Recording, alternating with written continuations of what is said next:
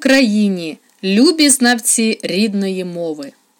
Знову з вами рубрика Словограй та її постійна ведуча Богдана Гусак. У попередньому випуску ми почали знайомитися з деякими змінами нового українського правопису. Тож продовжуємо далі. Слухайте, запам'ятовуйте, занотовуйте, використовуйте. У префіксах архі з'явився варіант архи в назвах церковних звань, титулів і чинів. Архимандрит і архімандрит, архиєрей і архієрей, архистратих і архістратих тощо. Групі іменників третьої відміни в родовому відмінку однини повернуте як варіант також закінчення на и, крім закінчення і, що дотепер від 30-х років ХХ століття було єдиною дозволеною формою. Іменники на ті після приголосного, а також слова кров, любов, осінь, сіль, Русь, Білорусь у родовому відмінку однини можуть набувати як варіант закінчення и, гідності, незалежності, радости, смерти, чести, хоробрости, крови, любови, осени, соли, руси, білоруси. Слова ви, ваш тощо завжди пишемо з малої літери, якщо тільки це не лист із персональним зверненням до однієї особи з виявом особливої ввічливості. Для тих, хто плутає українську форму з російською на а я, тепер чітке правило. Іменники чоловічого роду з числівниками 2, 3, 4 мають закінчення и, і, ї. Два хлопці, три робітники, чотири слухачі. Слова з елементами дво двох, три трьох, чотири чотирьох пишуться інакше. Увага! Пишемо двох, трьох, чотирьох, якщо наступна частина є числівником чи співвідносним іменником.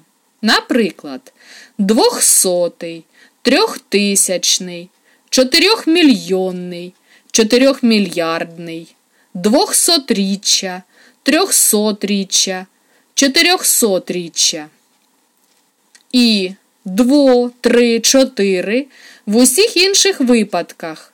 Зокрема, двоактний, двоокис, двоокисень, двооксид, двоопуклий, двоосьовий, триатомний, триокисень, чотириосьовий.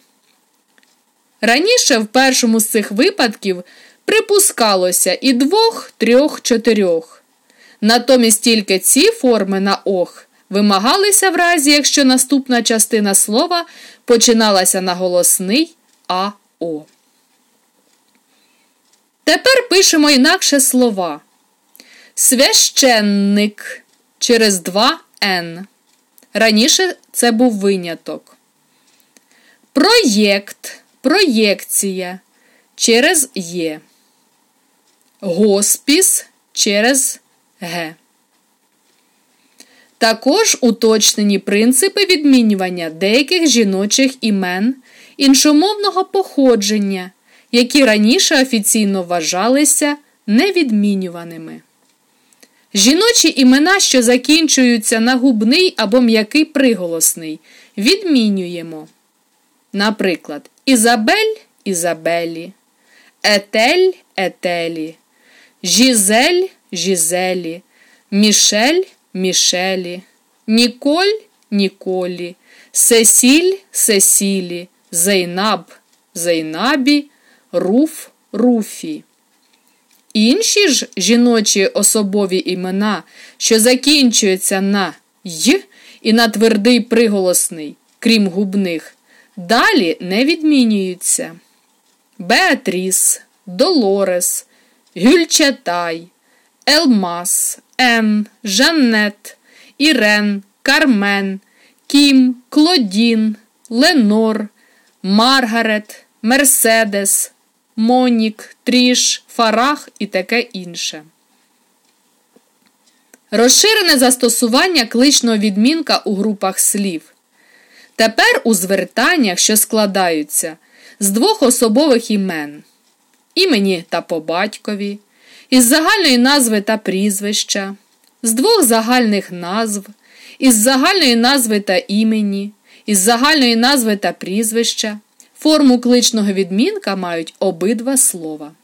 Наприклад, Оксано Іванівно, Маріє Васильівно, Володимире Хомичу, Петре Кузьмичу, Ярославе Андрійовичу, Добродійко Вариводо, пані Гаркуше, поетко Забашто, добродію бригадире, пане лейтенанте, брате Петре, друже Грицю, колего Степане, лікарю Ігорю, пане Віталію, побратиме Іване, друже Максименку, колего Євгенищуку, пане Ковалю.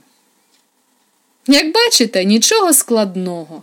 Головне бажання повторювати відоме, знати якомога більше нового і якісно засвоювати те, що впроваджено.